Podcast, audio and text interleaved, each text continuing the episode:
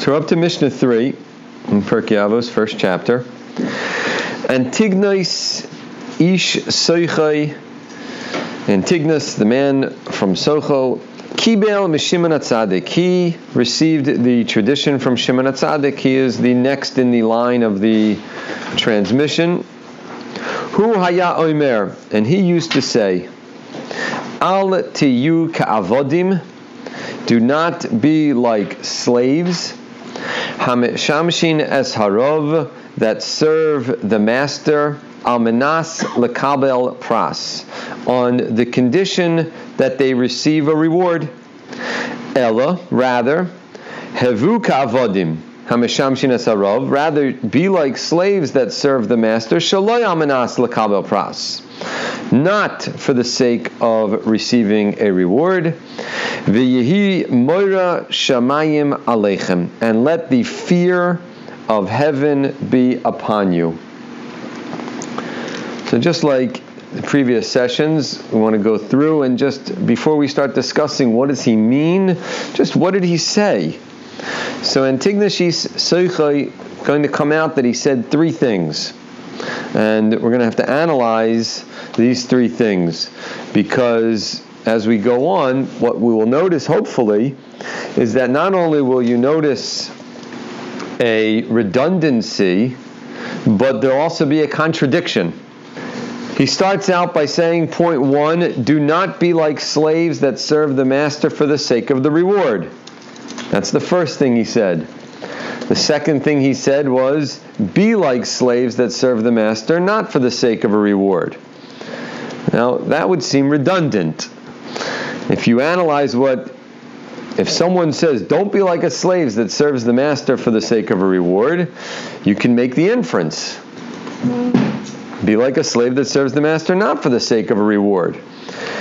So the second part seems somewhat redundant. And then the third part, let the fear of heaven be upon you, seems almost contradictory if we understand what a slave is and a re- versus I'm sorry if we understand what a reward is and if we understand what fear is. They go hand in hand.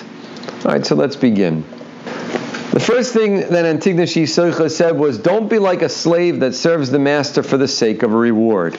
So before we discuss what Antigonus himself said, let's just understand why we do the things we do. Most people do things for a variety of reasons. Obviously, there's a whole variety of reasons why we do the things we do, and everyone has their own motivations and everyone has their own reasons for the choices that they make. But nonetheless, suffice it to say that there's somewhat of a universal approach to life that people go through. And most people do things for one of three things. The most common reason that people do things is because of self interest. We spoke about this, I think, last week. A positive sense of selfishness and a negative sense of selfishness. But most people do things because they believe that the choices they make will give them pleasure. Every choice you make overwhelmingly in life is a choice that you make because you believe that that choice will give you more pleasure in life. Whether it's momentary pleasure, whether it's long lasting pleasure, that's irrelevant. But you believe that that choice will give you pleasure. There's a second reason why we do things. And the second reason why we do things is because all too often, I won't say most of the time, but all too often, we do things simply because we do things with no rhyme or reason whatsoever. As a matter of fact, we do things simply because we do them out of habit and rote. We are on autopilot. Antignos Ish Socho is telling you do not do things for either of those reasons, because neither of them are the way a person should live their life. Rather, he is saying that there's a third reason that we should do things. There's a third reason that we should do things, and that's because we should do them because they're right. We should do them because it's the right thing to do, regardless of whether it's going to give me pleasure or not, regardless if it's something that I've been doing my whole life. I should consciously choose to do it simply because it's the right thing to do. Antignos Ish Socho is telling you right off the bat that when you do things in this world, the choices you make should be choices that are there because they are right and because they are meaningful. What Antignos Ish Socho is telling us is that we should all understand what it is that we're living for, i.e., we should all have a cause. What is my life about? And that should dictate the choices that I make. You know, we just got through a political season, and I will not discuss politics. I do not discuss politics, so don't, do not worry, do not worry. But because we just got through the political season, I will give an example that my Rebbe, Allah Shalom, gave all the time when discussing this idea. He says, "How refreshing would it be if a president?" running um, a, candidate for presidency got up there and said, I want to be president because I like power. Mm-hmm. I want to be president because it would be really cool to fly everywhere I go in Air Force One. Mm-hmm. Which, by the way, I really think that would be cool. Can you imagine if you got to go in Air Force One? There are two dreams I have, and I'm hoping that one day one of my students will be in a position that they can get this. I want to fly in Air Force One just one time and I want to be invited to the Hanukkah party at the White House. Oh, yeah. and it just hasn't happened yet. I almost had an invite one year, and it was oh, wow. it was and, and the person I'm not sure which is worse, to taste it that that was that close, or just oh. not to have been told at all. He told me after the fact. He says you were on the list, but I had to give it to someone else. Oh, Horrible. Why tell me that? All right. But imagine if wouldn't that be so refreshing? No, not we probably wouldn't vote for the person, but it would be so refreshing just to know, wow, someone's telling the truth. They're doing this not because but what do we want to hear? Whether they mean it or not, it doesn't matter, but this is what we want to hear. We want someone to get up there and say, "I care about America." I care about the people of America. I want us to have prosperity. I want us to have good jobs. I want us to be able to live secure. That's what we want to hear.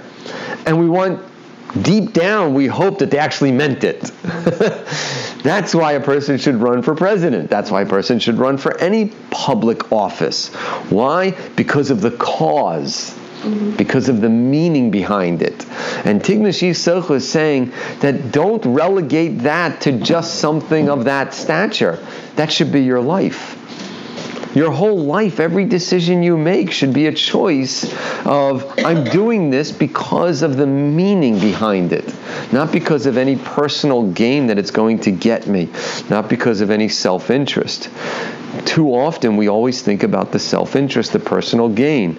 And by the way, he's obviously speaking about the ultimate personal gain that we spoke about last week's in last week's Mishnah, the idea of a relationship with Hashem the ultimate reward in Judaism is you're going to go to heaven. You're going to go to Olam Haba.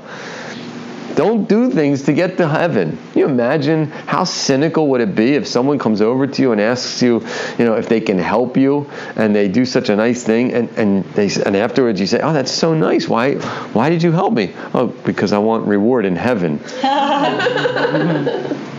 you know, it would just it, it just wouldn't. Afterwards, you'd feel, oh, okay. So I was just like this. This. You had an agenda. Yeah, it just it, it, gave it a bad taste. It's all of a sudden you went from having this enamorous feeling for this person. Wow, that was so nice. to oh, wait a second, I'm just a tool. I'm just this. I'm a pawn in your picture.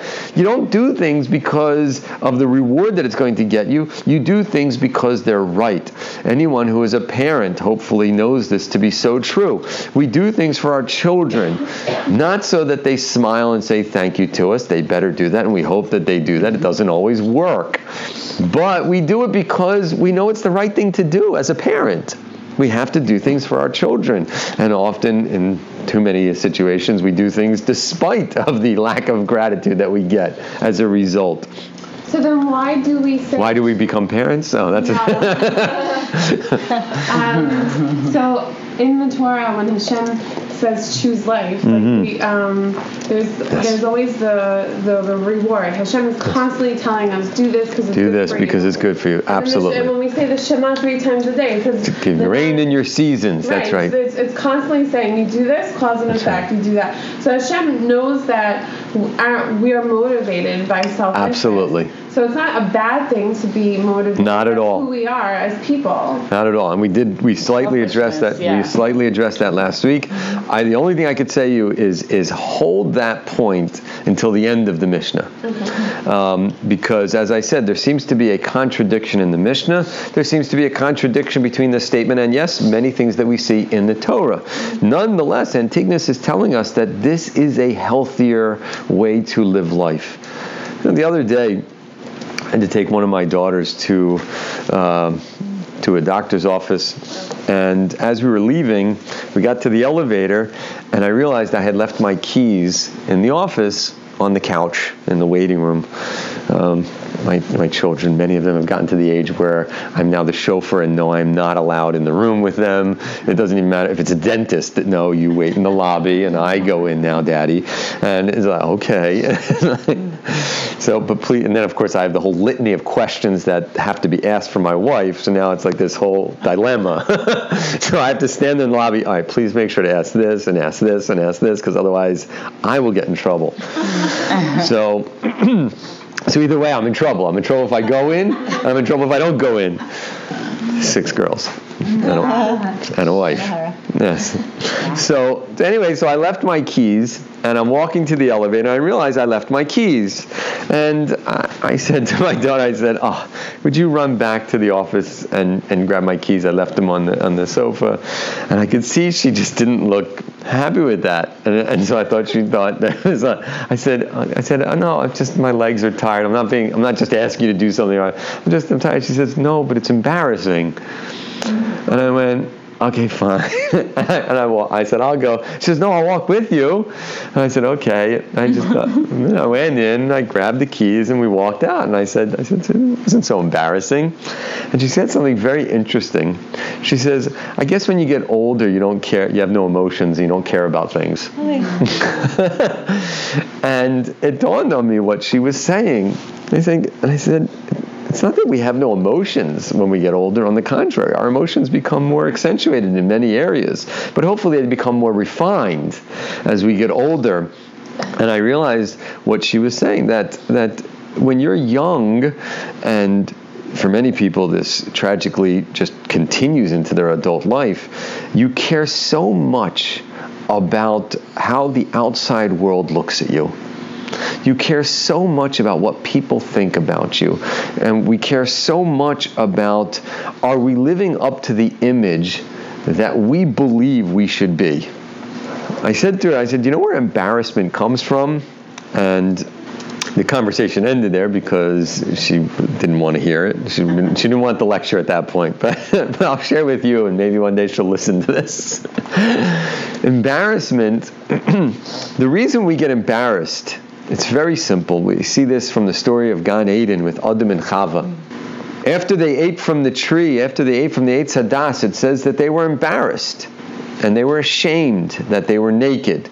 However, if you take a careful look at the story, they were well aware that they were naked already. It's very clear from the context of the story that they were naked and they knew that they were naked because the Torah tells us that before the story even began. It says that they were naked and they were not ashamed. Well, why tell us that they were not ashamed unless they're aware of their nakedness?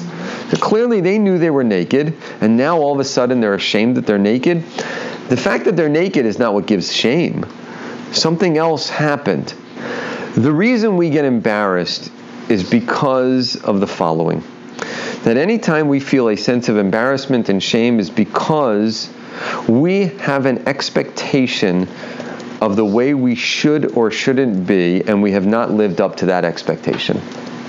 If I were to ask any of you to do something, you know, go to a pool hall with your husband for a date night to play some pool or to an arcade, and you don't know how to play pool.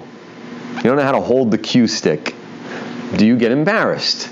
When your husband hands you the pool cue. Well, that all depends. Do you think you should know how? If you don't think you should know how, then there will not be any sense of shame. If I were to give you, if do any of you feel a sense of shame that you don't know how to do brain surgery? I'm having a hard time. Shame is different to me than embarrassment. Shame is almost a, whereas embarrassment is just more of a neutral. I- you know what I'm saying? Um, for this purposes, I, I, I understand what you're saying, but for this conversation, I'm gonna I'm gonna leave them as the same. There's a subtlety that you are pointing out, but they are rooted in the same thing. Uh, Um, that that the difference between embarrassment and shame. Um, when someone asks you if you can do brain surgery, you're not. There's no sense of uh, feeling of oh I should know how to do that, and and you feel awkward. You know, I don't know how to do brain surgery. There are people like that who believe that they should. They, oh, there are people who like that. That's right. They're seriously difficult to get along. With They're very difficult to get along with, and and that's the point here. Whereas if you go to the pool, if you think that that's something you should be able to do, then there's an awkwardness. Oh, please don't ask me to play. Don't ask me to play. Why? Why? Because I, I, I don't. So what? So you don't know how? So you've never played pool. What's the big deal? Adam and Chava, when they first had this sense of nakedness, they had no reason to believe that they should be anything else. They had no reason to believe that they should be anything else after they ate from the Eitz Hadas, after they ate from the tree. Then they had an awareness of what they could have become. They had an awareness of what they should have become, and now they are no longer there. They were supposed to connect with their intellect, not their emotion. They were supposed to collect with their understanding of right and wrong, and now they're connecting with their desire. And that gave them a sense of, whoa, I'm connected to the body. The body is not who I should be. I need to cover that up. So, so too, when you're a child, you're never supposed to forget anything. You're not supposed to forget anything. So you walk back in the doctor's office, they're all going to know that I forgot something. It's embarrassing. No, you're allowed to forget things. It's human. So the fact that I walk in and I forgot my keys, it wasn't embarrassing to me. My poor daughter, she that was it. When we do things for ulterior motives, that is going to affect our decisions. That's going to affect our health in terms of how we live life. Antignos Ish Socho is saying anytime there is any ulterior motive other than it's the right thing to do, whether that ulterior motive is externally put upon us because of an image that we've created, or whether that ulterior motive is even something as altruistic as a relationship with Hashem, going to Olam Haba, getting into heaven, that's also going to put a negative effect on our decision making process because we're going to start making decisions based on something other than is it the right thing to do, period. So Antignos Ish Socho is starting off with make sure that you have clear what is the meaning and the cause that you want to dedicate life towards. And every time you make a decision, that's the impetus, period. Is it the right thing to do? Put aside all petty nonsense. That's a given putting aside petty nonsense, but all the way up to put aside any ulterior motive whatsoever. And Rav Noach used to give a beautiful example. The great example I already gave is when you do things for your children. Don't do it because of the wonderful relationship, hopefully, that it will cultivate between you and your child.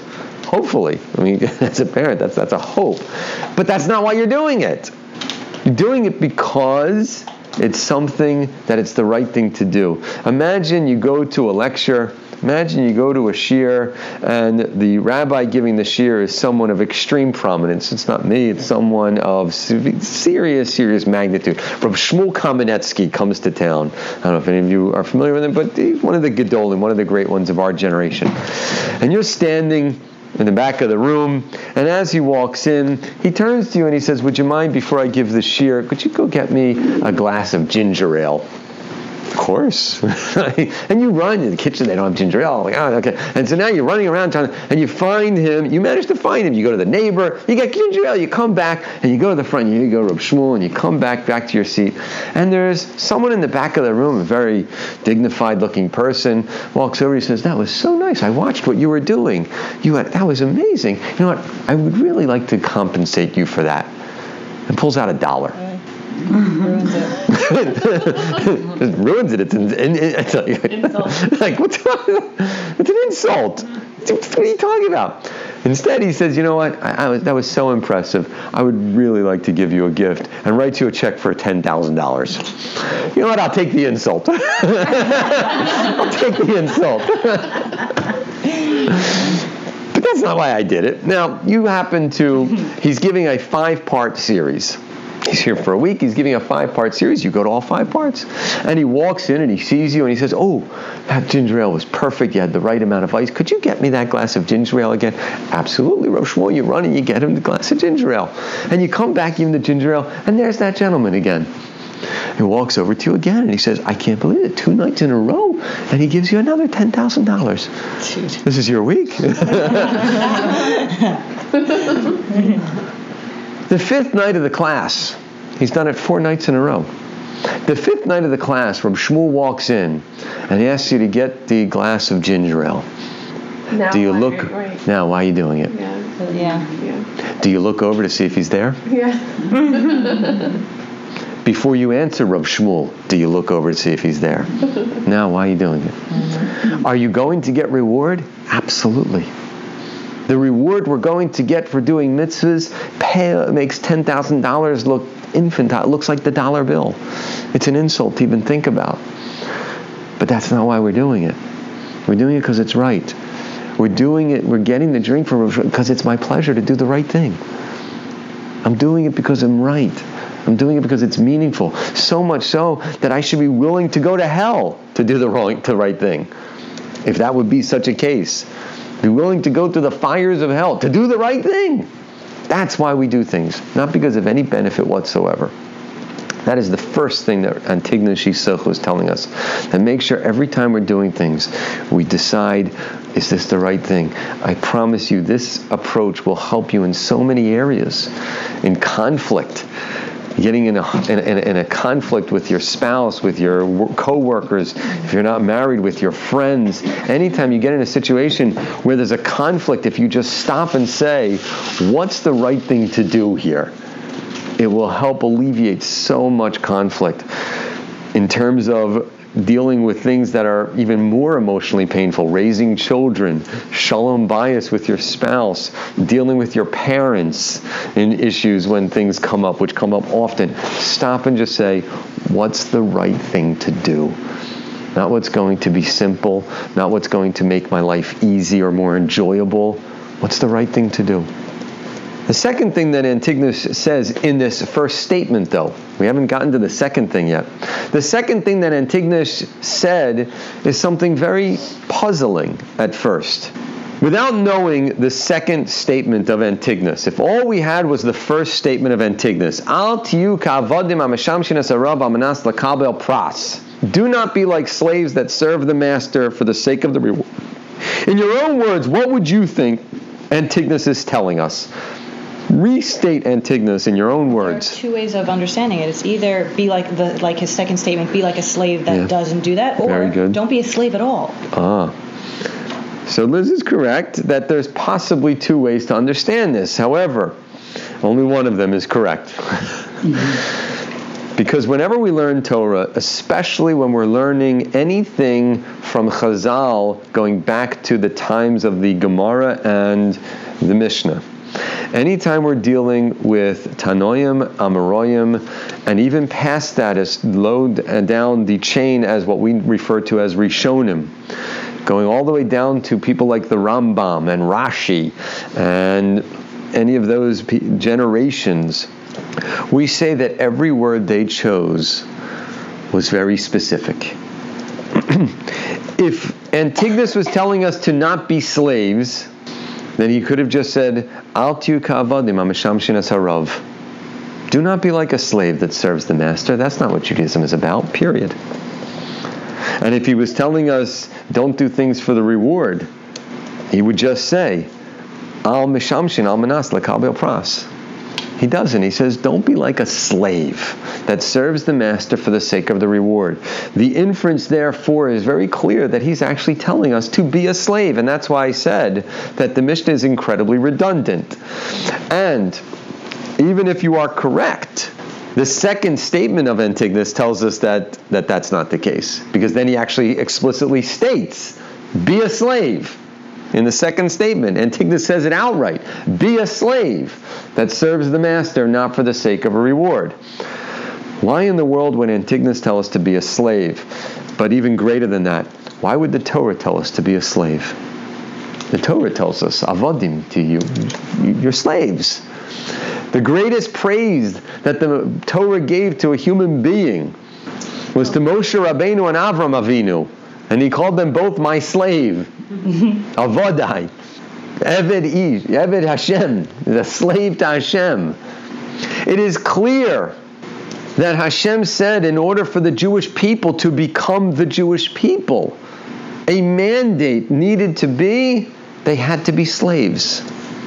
We needed to be slaves in order to become the Jewish people. Why? Why? in Egypt? In Egypt. Um, we had to go through the Egyptian experience. Why? Really? Because that's so. That sounds very strange. It's strange. very strange. Then that generation needed to die off in the desert exactly so that they wouldn't have slave mentality. So Ah. that seems very backwards. Very backwards. Very backwards. And also, like when Hashem blesses Abraham and tells him you're going to have a huge nation, but they're but they're going to go they're going to be slaves. It's like when you read, it, you're like, what is this? Right. Yeah. So let's try and understand this, and then we will hopefully have time to really delve into it. In order to do that, we need to understand why was Avram told that his nation needed to be slaves. If you go back and look at the story, it's one of the most perplexing stories in the Torah, not the most perplexing to- story by any means, but definitely one of the most perplexing stories. Because if you summed up that story, it kind of puts Avram in a very peculiar light. Hashem comes along and says, Your children will be this great nation. And Avram, the pillar of Emunah, the person that we look to to be the bastion of what it means to dedicate your life to Hashem, says two words that are shocking. To put them colloquially in English, Avram says, Prove it.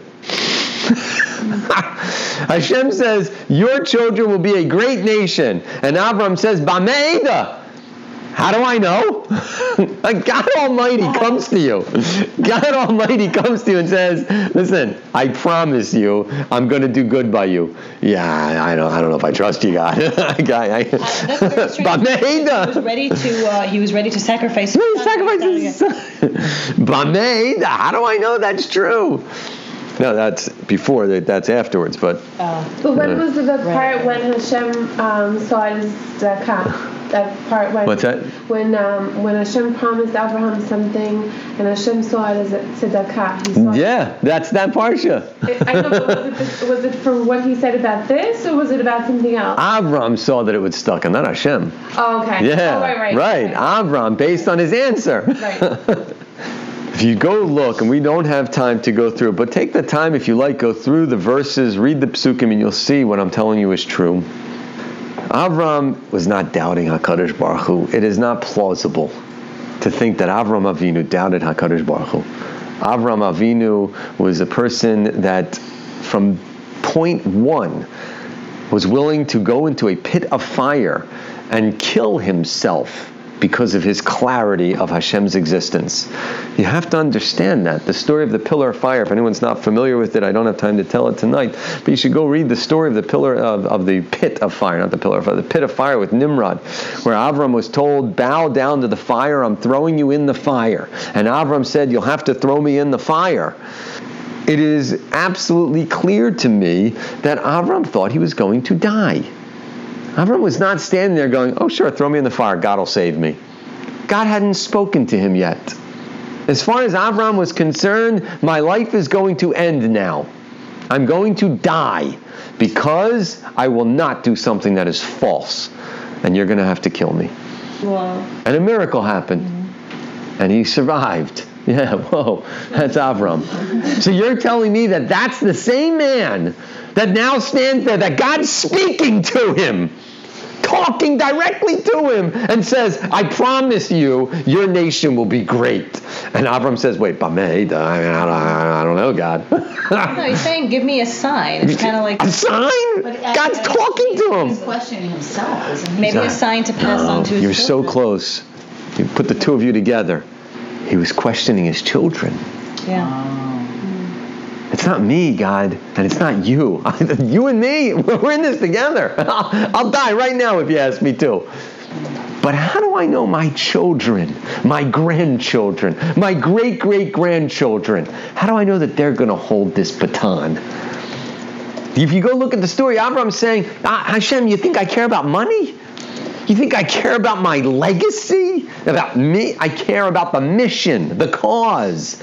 What's the cause? The cause is I'm dedicating my life that the world knows you exist. And I'm not going to live forever. Someone's going to have to take that baton and carry it. Who's that going to be? My children. You're telling me I'm going to have children. Great, because I was concerned it was Elazar and uh, Elazar, and he, he can't do it. Eliezer can't do it. He's not going to carry the baton. Because Eliezer, it'll just last with him and it'll no more. That was what Avram was saying. It will last with him and no more. So my children, great. My children, it'll go to their children, to their children, to their children. Okay, now it'll last. But who says it'll last?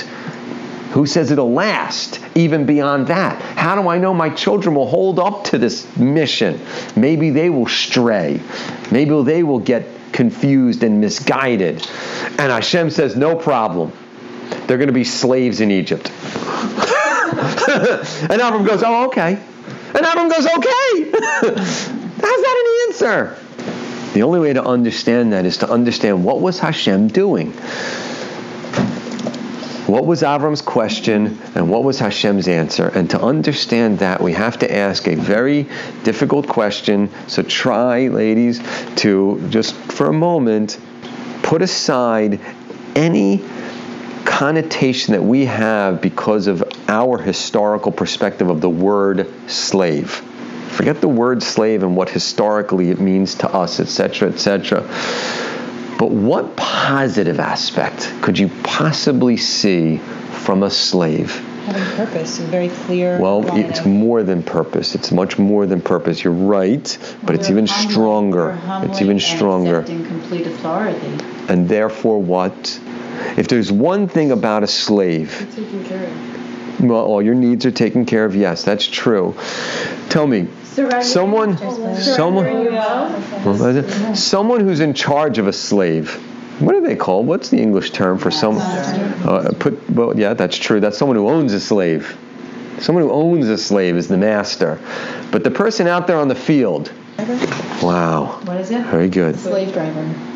That tells you something very, very insightful. What's the essence of a slave? Someone who is driven. A slave is driven. A slave has no choice but to do the work that is told to him to do. But I'm tired. But I don't feel like it. I need a break. I'm not interested in this. This doesn't feel good to me to do. All of those things are irrelevant. you do it because we say you do it. That's a slave. Now, when one is a slave in the connotation that we are familiar with, that's a negative thing. Because that means we are driven by external forces that are not to our choosing. We are driven by external forces that are not to our benefit. We are driven by external forces that are actually to our detriment. But the essence of a slave is one who is driven. Avram Avinu was asking Hashem, how do I know that my children will hold on to this mission? And Hashem says, no problem. I understand your question. But you have to understand, Avram, because of that remnant of doubt that you just had, there was an inkling of doubt that you just had. That inkling of doubt will grow and grow and grow over time, over generations. And as that doubt children, because he did in Hashem. That It's inkling of doubt that he had in So Hashem. It was his. It was definitely, Yeah. Thanks, all right. Well, Because don't we all feel that way? that's the point. Yeah. That's the point. Because of, and you have to understand, Avram, we're talking Avram. Avram's inkling of a doubt. Avram was right. It's my kids. I'm not doubting you, Hashem. I'm doubting my kids. but but you are doubting Hashem because Hashem says it will happen, which means it doesn't really matter what your kids want. it doesn't matter what they think. I will see to it that they stick to the mission. Trust me. And Avram should have said, "Oh, okay. I don't know how you're going to do that, God, because I got." You know, I don't have kids, but I have kids. I don't know how you're going to do that. If I was standing there, I'd go, God, that's not going to happen. I would actually say, God, you got it. Actually, I would say the words, prove it. but Avram? Avram was like, okay, I don't doubt you in the slightest, God, but I doubt my children. I doubt humanity. And Avram, that minuscule es- essence of doubt, Avram should have understood if God says it will happen, it will happen. Period. But that doubt that Avram has over time, over generations, will grow and grow and grow. So can we blame anti-Semitism on Avram? Because they say that anti-Semitism is the the constant. we can blame anti. I mean, well, we can blame anti-Semitism on Torah, uh, but I mean, I don't know if, if Avraham, because the, the, the Gemara says, why is why is Har Sinai be called Har Sinai? Because Sina Yardu La'olam, because Sina came to the world on that day. But it's different letters. Yeah. It, it, It sounds the same. sounds the same. You are correct, and the Gemara asks. Uh, the Gemara asks about letter. When a word sounds the same, when the word sounds the same in Judaism, you're allowed to make a, drush. It's called. It's, it's, it's a drush. It's not, but it's it's part of the aspect. Because why is it called Sinai? Because Sinai came down to the world on that day. The reason that they hate us is because we have the Torah. Period. So that would have happened irrespective of Avram. Over time, that doubt grows and grows and grows. And as that doubt grows, the Jewish people can very easily go astray. And so Hashem says, There's only one thing that I can do now to rectify that is I have to put in the DNA of a Jew. Because Egypt, remember, Egypt was the birth of the Jewish people. That was the womb of the Jewish people. That was where we were being cultivated, being created. And the Exodus is the actual, is the birth. It's the birth canal.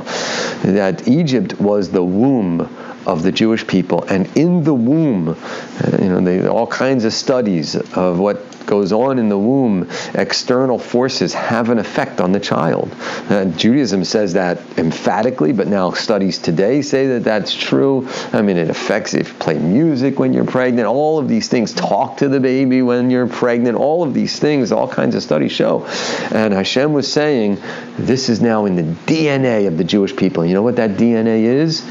Driven. The mm-hmm. essence of a Jew, the essence of a Jew is driven. A Jew is never satisfied. A Jew always wants more. A Jew always, is this it? Is this all there is? There's got to be more. That is because we are driven. Now, that drivenness can be positive and negative, like anything in life. Anything in life is either positive or negative depending on how it's used and in which direction it is facing. We could be driven for the wrong things, but we are driven. And Slip is doing it because he's just trying to avoid the, the whipping. He's not like, Right. oh, I really want to build this pyramid. Exactly, really exactly, and Yeah, that's let's that's that, and I said that cotton. Oh. you're absolutely correct. I said that that the slave that we are associating with is a negative slave, because that's being driven from an external force that is not to our benefit. That is being driven by an external force that's to our detriment. However, the aspect of being driven that Antigonus is saying, that's something that you should embrace. The reason that it ended up, as, as Rena pointed out, the, the negative aspect of the slavery had to be eradicated from the Jewish people. That had, God has to put the driven into the DNA. That's Egypt. Now that we've left Egypt, okay, now I need you to get rid of the negative aspect of that drivenness. Got it. Okay. But the drivenness, that's got to be in your DNA. And the only way to do that, That's and you for to hold on to free will, and for you to hold on to free will, I'm, not- I'm just going to not plug it in there. It's got it's got to come from an external source. You messed up, Avram. And you messed up. You shouldn't have said Bameh eida. Now, as great as you are, that's the beauty of our Torah. Our, our leaders, our avos, are not infallible. We don't believe in the papal rule. we believe that they had made this week's parsha. Yitzchak made a mistake. Yitzchak made a mistake. Don't you think? Um, so they had to go into Egypt to have that driven put into their DNA. Then they had to go through the 40 years of the desert to have the negative thing taken away. But the drivenness had to remain. So Antigonus is telling the Jewish people, you know what it means to go through this world and to try and live the right way? Get rid of all uh, ex- ulterior, exterior motives. Get rid of them all even if they are the most altruistic ulterior motives. I want to get to heaven. I want a relationship with Hashem. Wrong. You want to do what's right and what's meaningful. And once you realize that, driven to do that. Driven. Internally.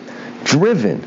I mean, gosh, you, you, go on you go online and you can see every everybody's got all kinds of banners uh, about this. You know, like the, the, concept of being going the extra mile, being driven. That's it's it's considered a beautiful thing when it's got a picture of a you know someone from Nike. But Judaism says it. Oh no no no, that's negative. No, we should be driven for meaning, not externally, internally. We should be driven, insatiable. We should be insatiable for meaning. So that's why they got the Torah when they got the Torah because the Torah is what is the guide that shows them what's right and what's meaningful. That's right. So. I, I, I could see several of you have questions. If I have some time, let's. I, I want to get through the Mishnah. Let me get through the Mishnah, and I promise I'll try and leave a few minutes for questions. Now that we understand that Antigonus is telling us an unbelievable foundational outlook on life, figure out what's meaningful, figure out what your cause is, and become insatiable to get it. That's it. Never satisfied. I don't want contentment in life. Contentment is death. Always want more, but want more meaning. Always want more. Want more what? Want more accomplishment. Never be satisfied. Be driven. Become a slave. That's why Moshe Rabbeinu was an Eved Hashem. He was a slave to Hashem. If that's the case, then why in the world does Antigonus need to tell us that again? So the reason Antigonus needs to tell us that again is to tell us that you really become want to become an Eved Hashem, and this again is an incredibly lofty, lofty level. You see, as Rina, you said so importantly that the only way for us to know what's meaningful and what is accurate is to realize that the Torah tells us what's meaningful. The Torah gives us the instruction manual for what is meaningful. And yet the Torah tells us that if you do this, you will go to heaven. You'll get Olam Haba. Mm-hmm. So it's a little bit difficult mm-hmm. to say that you're deciding what's meaningful based on the Torah, and the Torah is telling you that there's reward that's going to come to you, and Antigonus is saying that, well, don't think about that. So obviously, the first statement of Antigonus is you should definitely think about it. You should definitely be aware of it know that they're doing this and you're going to get reward. Know that doing this is going to be to your benefit. That's the analogy of getting the glass of ginger ale for Reb Shmuel. You're going to get that check, and that check is going to be astronomical. But that's not why you're doing it. Don't look over there to see if the check's there.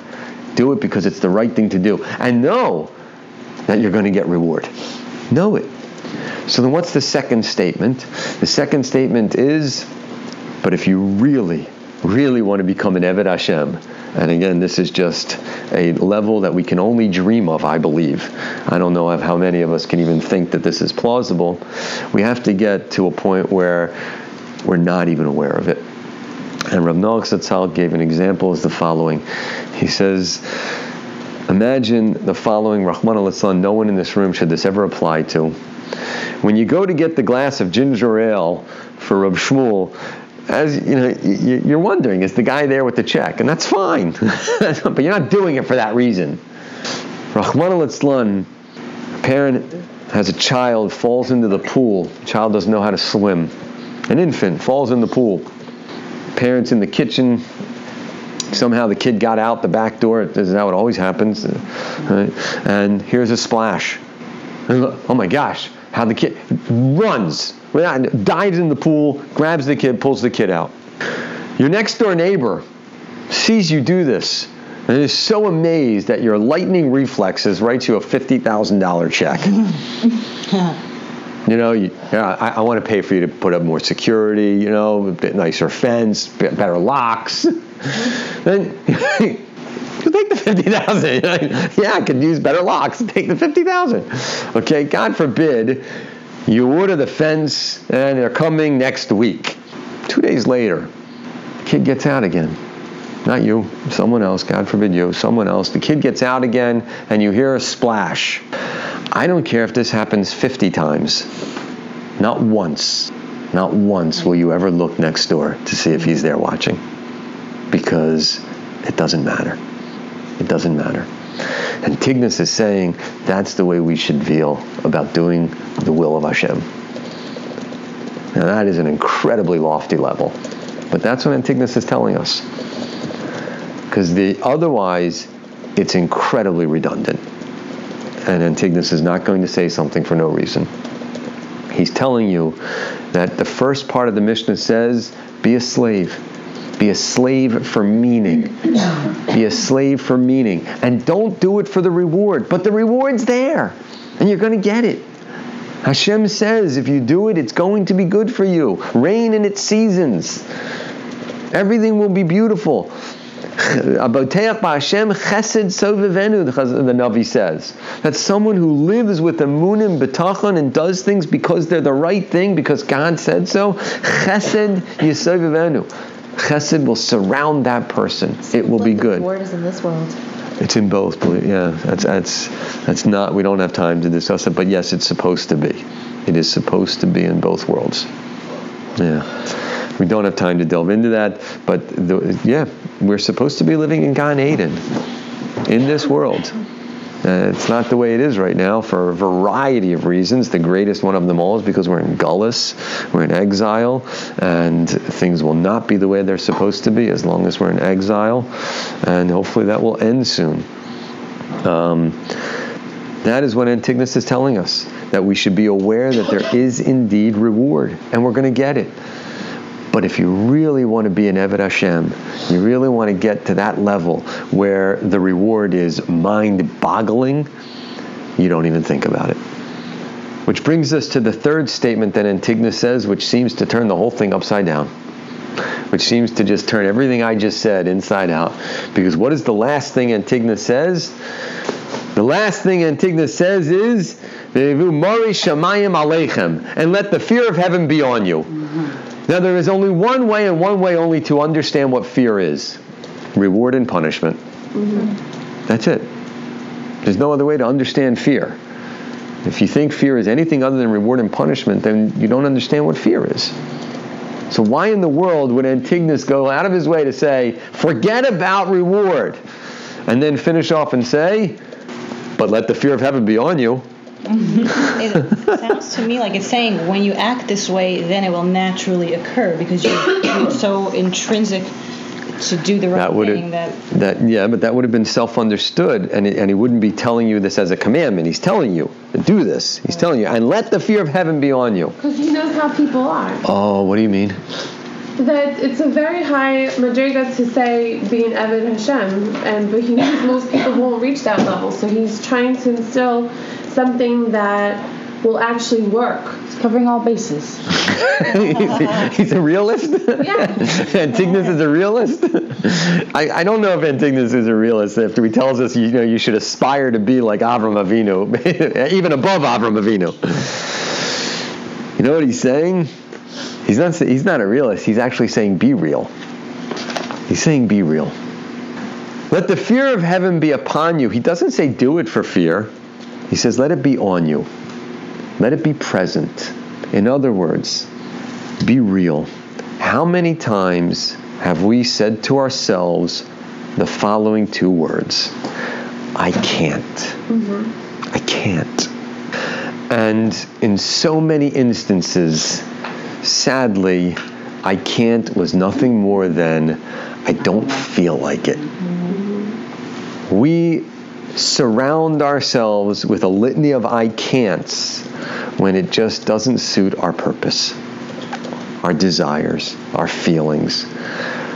But when it was something that we cared about, oh, and all of a sudden we managed to break through all barriers. Mm-hmm. I don't have any time. I just, I just, I don't have time for that. I'm sorry. I wish I could, but I don't have any time. Wow, how many YouTube videos did you watch this week?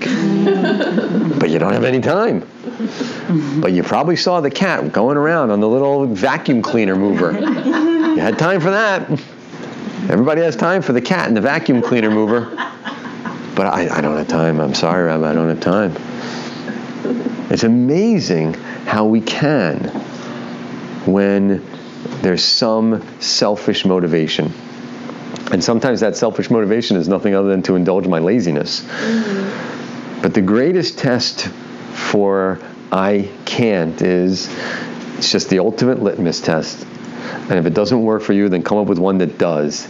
Next time you say I can't, ask yourself if the guy was standing there with the check, would I say I can? Because if I can, because the guy's there with a check, then it means I can. Mm-hmm.